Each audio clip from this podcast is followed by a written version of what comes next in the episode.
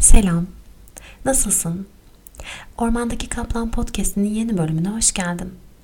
Umarım keyfin yerindedir. Bugün seninle en yorulduğun günlerden birinde buluşmayı, tam da o günde bu podcast'i dinlemiş olmanı ve şifa bulmanı niyet ederek tam da şuracağa kaydımı bırakıyorum. Bu bedendeki hayatın boyunca hep koşturman gerektiğini düşünen ve koşturmaya devam eden biri misin? Ardına bile bakmadan sürekli önüne gelen işlere başını eğen ve ileriye gitmek için hep koşar adımlarla ilerlemeye çalışan, sürekli ileriye mi odaklı yaşıyorsun? Kısacası şöyle sorayım. Koşmaya devam ederken ileriye bakmaya bırakıp bir anlığına bile geriye bakarsan ne olur biliyor musun? Düşersin. Hem de öyle böyle değil. O koştuğun hız kadar da değil. Geriye bakış hızında eklenir o düşüşüne. Bakışını önündeki işten kaldırıp geriye çevirmenin bedeli de eklenir. Peki hayatını koşa koşa yaşarken hiç yorulduğunu hissettin mi?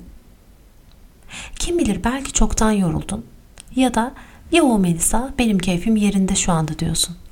Eğer öyleyse şimdi zamanı değil demektir. Biraz sonra söyleyeceklerimi duymanın için erken olduğunu söyleyebilirim. Ve yorulduğunda tekrar konuşalım derim. Şimdi gelelim tüm koşturmalarımıza, aranızdaki tüm koşanlara. İlkokul 5. sınıftayım. Zorla koşu takımına alındım. Koş diyorlar bana. Bir süre veriyorlar. Bir parkur yaratmışlar. Durmadan orada tur attırıyorlar. Önce 15-20 dakika ısınma yaptırıyorlar. Sonra birden öğretmenin düdüğü çalıyor ve koş diyor. Turu tamamladıkça öğretmenin yüzüyle karşılaşıyorum. Diğer öğrenciler mutlu oluyor öğretmenle göz göze gelince. Sanki ödül gibi başarma hissi doğuyor onlarda. Ben onu her gördüğümde neden koşuyoruz ya diyorum içimden. Nereye koşuyorum diyorum. Neden durmadan aynı halkanın etrafında dönüp duruyorum? Ve bu adamın suratı beni rahatsız ediyor diyorum. O sırf koş dedi diye ben neden koşuyorum? Ama hiyerarşik bir düzenin içerisinde yetişmiş bir kız çocuğuyum ya. Sorgulamıyorum. Sorgulasam bile sorgularımı içime saklıyor ve itaat etmeye devam ediyorum. Çünkü çocukken masada şarkı söylenmez Melisa denildiğinde neden diye sorduğumda biz böyle söylüyoruz çünkü sana diye büyütülmüş bir insanım. Neyse. Koşuyorum tabii ki. Süreçle uyumlanmaya çalışıyorum. Önce bacaklarım kaşınıyor, dalağım şişiyor, alnımın tam ortasından geçen damarım çıkmaya başlıyor, yanaklarımdaki kılcal damarlar belirleniyor, boyun bölgemden koluma kadar kas spazmı gibi tarif edemediğim acılar çekiyorum. Ama yine de koşuyorum. Çok kasmıyorum, sadece herkese uyum sağlamaya, standart olmaya çalışıyorum. Arada arkama bakıyorum. Ne çok geride kalayım istiyorum ne de çok önde olayım, göze batayım. Sürekli bu yüzden ardıma ve ileriye bakıyorum. Hala hazırda ardıma baka baka hızım yavaşlıyor. Arkamdaki arkadaşlarımla koşarken konuşuyor oluyoruz, şakalaşıyoruz derken bir bakıyorum canım çıkmış, nefes nefese kalmışım ve turu bir şekilde bitirmişim. Sonra dönüp koşarken sohbet ettiğim arkadaşıma diyorum ki bir daha koşarken konuşmayalım olur mu? Ben çok yoruldum. Bir daha arkama bakmaya çalışmayacağım. Senle sohbet etmeye çalışırken çok yoruluyorum diyorum. Maalesef bir dahaki sefer olmuyor. Çünkü öğretmen beni gruptan eliyor. Üzülüyor muyum? Hayır. Neden koştuğumu bilmediğim bir döngünün içerisine koşmak hiç hoşuma gitmiyor. Tıpkı yıllar boyunca neden koştuğumu bilmediğim bu yaşıma kadar sırf birileri koşuyor diye benim de koşmam gerekiyor gibi. Mutlaka görmüşsündür. Herhangi bir çizgi filmde, filmde, dizide bir grup insan bir şeyden kaçar gibi koşmaya başladığında senin yanından geçtiğinde bu insanlar senin de koşasın geliyor. Bir tehlike varmış gibi hissedersin, bir panik hali olur ve koşarak bulunduğun yerden kaçmaya çalışırsın değil mi? Peki şimdi O koşuşlardan birini yaşadığım bir günden sonra sormak istiyorum sana. Tam olarak nasıl bir tehlike var ardında ki koşuyorsun? Bir saniyeliğine derin bir nefes alıp durabilir misin?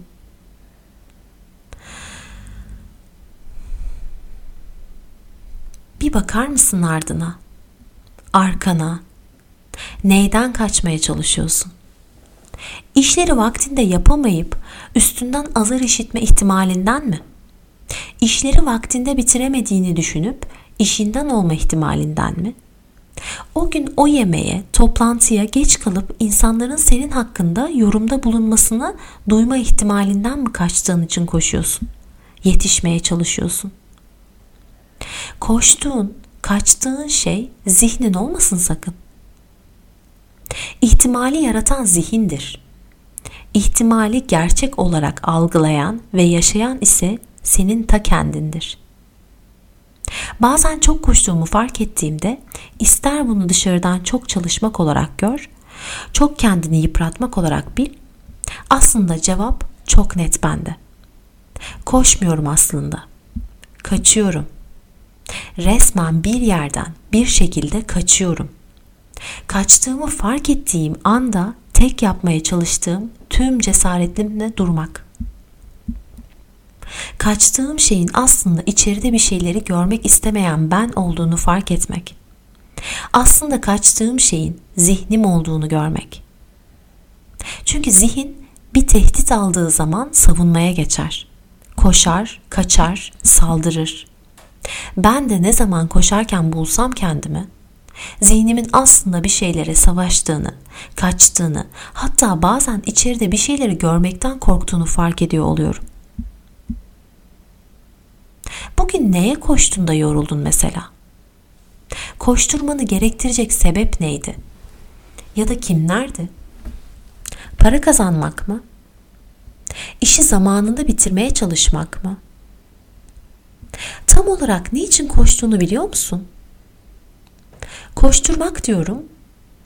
Çünkü sen bu bedeni, zihni, ruhu alıp at koşturur gibi hayatının çok küçük bir anını, zamanını bükmeye çalışır gibi yaşayarak resmen sürüklüyorsun. Büyük resme bir bakabilse insan, asıl göremediği şeyi gördüğünü fark ederse, işte o zaman her şey bambaşka bir şekil almaya başlıyor. Şimdi sana yaşadığım bir deneyimi anlatmak istiyorum. Sen bak bakalım. Melisa neyden kaçıyor olabilirdi? Beyaz yaka çalıştığım zamanlar en son çalıştığım şirkete girmişim. iki ay olmuş. Yeni bir elemanım. Ve evlenmek üzereyim. İş yerinde üçüncü ayımda düğünüm vardı. vardı. Yaşım 27 daha. Eşim gece gündüz çalıştığı bir işini yapıyor. Eve çok geç geliyor ben de onun eve gelmediği zamanlar evde olmanın ne demek olduğunu idrak edemiyorum ve sürekli iş yerinde kalmayı tercih ediyorum. Ciddi zaman harcıyorum. Ciddi bir emek harcıyorum. Emek verdikçe gerek davranış, gerek iş tatmini her anlamda zirveyi görmeye başlıyorum. Ve bu duyguların içinde kaldıkça da olay artık renk değiştirmeye başlıyor.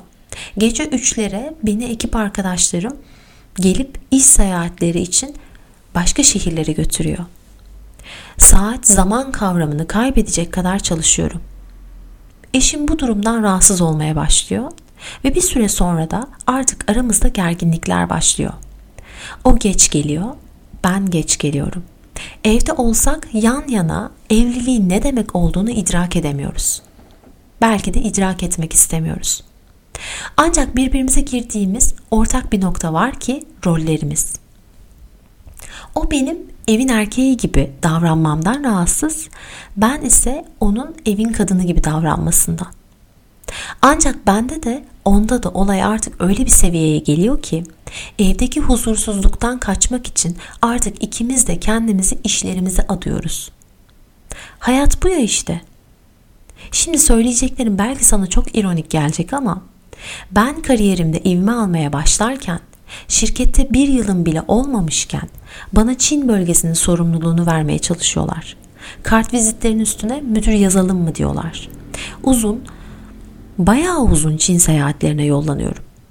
Yaptığım iş sert bir sektör olduğu için dışarıdan herkesin kaldıramadığı çalışma saatleri ve zamanları oluyor. Ben kariyerimde ivme almaya başladıkça iş yerinde her şeye koşan joker eleman olarak anılmaya başlıyorum. Sevilen, saygı duyulan, her konuda bana destek oldukları, maaşımda o dönemde şartları şartları gereğince iyileştirme aldığım, şirketin göz bebeği olan bir kız oluyorum. Evliliğim mi? Bitmek üzere. Eşim boşanmayı düşündüğünü, bu işin böyle olmayacağını söylüyor. O bunları söyledikçe ben koşarak kaçıyorum tüm bu çıkmazlardan. Sonra birden, aniden eşimin işleri batıyor. İflas ediyorlar. İflas ama öyle böyle değil. Büyük bir iflas. Bütün mal mülk satılıyor. Bana ve eşime boyumuzu aşan borçlar kalıyor. Eşim ruhsal olarak durmak zorunda kalıyor. Çünkü artık onun zihninin de kaçacağı hiçbir köşe kalmıyor. Uğraşı kalmıyor. O durunca birden ben de durmaya başlıyorum. Onun yarısını sarmaya çalışıyorum. Neden ve nasıl olduğunu bilmediğim bir şekilde huzurlu olmadığımı idrak ediyorum. Birlikte çift terapistine gitmeye karar veriyoruz. İkimiz de kendimize iyi gelecekler sunmak için iyi şeyleri bulmaya çalışıyoruz. Aslında birbirimize o zamana kadar iyi gelen, unuttuğumuz şeyleri tekrardan ortaya çıkarmaya çalışıyoruz. Ben durdukça bana iyi gelen şeyleri fark etmeye, kaçtığım asıl korkularımı görmeye başlıyorum. Kaybetmekten korktuğum işi, kaybetmekten korkmamın asıl sebeplerinden birinin kabul görmeme, onaylanmama korkusu olduğunu, orada kabul görmezsem zaten evimde, eşimde birbirimizi göremediğimiz için dışarıda kendimizi görünür kılmaya çalıştığımızı fark ediyorum. Daha çok şey var anlatacak ama bunu ayrı bir podcast'te anlatsam sanırım daha iyi olur. Sonra ne mi oluyor? Bir şirketin iflası olan eşimin işlerinin batması her ne kadar o zamanlara dönüp baktığımızda korkunç olsa da, kavgalar, kıyametler evimizde yankılanmış olsa da aynı dönemde sonunda birbirimize sarılmayı öğreniyoruz bir biz. Durmayı öğreniyoruz. Sistem bize durmayı öğretiyor. Nereye koştuğumuzu, neden koştuğumuzu gösteriyor bize. Nereden bu kaçmaya çalışmak dedirtiyor. Dinlenmeyi öğretiyor. Dinlemeyi. Karşındakini dinlemeyi öğretiyor bana. Karşımdakini dinlerken aslında kendimi dinlemeyi öğretiyor. Zor mu oluyor? Hayır. Ama kolay da olmuyor. Önce dinlediğimi sanıyorum ama onu dinlerken cevaplar hazırlıyorum her cümlesine. Soru sormadığı halde. Daha soru gelmeden cevapları vermeye başlıyorum karşımdakine. Aslında kendime. Kendimi kendi zihnime karşı savunmaya çalışıyorum. Kendimi dinlediğimi sanırken tıpkı sokakta yolda bir sakız görüp sakıza bile isteye basıp o sakızın yol boyu ayağına yapışıp seninle sürünüp gitmesini bilmek gibi bu. Ancak sakızı gördüğünde fark ettiğinde basmasan onu yol boyu çıkarmaya da çalışmayacaksın öyle değil mi? Üzerinden atlayıp geçeceksin. Sürekli ayağının altına bakmaya da gerek kalmayacak. Geriye bakıp kaçmaya çalışmana da. Yoga sutralarda zihnin işgalinden bahseder. Yanlış hatırlamıyorsam 1.41'den başlıyor olması lazımdı. Nedir zihnin işgali peki? Zihnin bilinç tarafından işgal edilmesinden bahseder. Zihnin işgali ancak belirli adımlar sistematik bir şekilde atıldığı zaman gerçekleşmeye başlar der. Öncelikle kişi modifikasyon dediğimiz kalıpları zayıflatır. İzlenen hangi obje ise onun özellikleri alınır. Yani bilinen şey artık fark edilir hale gelir. Sonrasında bunlar düşünceler ve objelerle ilişkilendirilir. Daha sonra hafızadaki modifikasyonlar temizlenmeye başlar ve obje ile olan ilişki saf hale gelmeye başlar. Yani bunu yukarıda anlattığım hikayedeki olaylarla eşleştirirsek, objemiz işimse önce buna dair bazı kalıpları koymuşum zihnimde modifikasyon dediğimiz. Kimileri korkular, kimi endişelerle ilişkilendirmişim. Ancak bu duyguları, düşünceleri fark etmeye başladığım an artık kalıplar yıkılmaya hazır hale geliyor. Ancak bundan sonra işte ciddi bir çaba gerekiyor. Bilinmeyen her şeyin insanı hasta ettiğini düşünüyorum ben. E o zaman hastaysam içeride bilmediğim bir şey var demektir. Bu da göremediğim, görmediğimi sandığım şeyi artık görmeye başlıyorum demektir. Ancak bunun devamında süreklilik esastır. Şimdi sana tek bir soru soracağım. Onca koşturmaca, koşturmacadan sence buraya nasıl geldik? Nasıl geldik biliyor musun? Tam olarak dinlenmeyi öğrendiğimizde.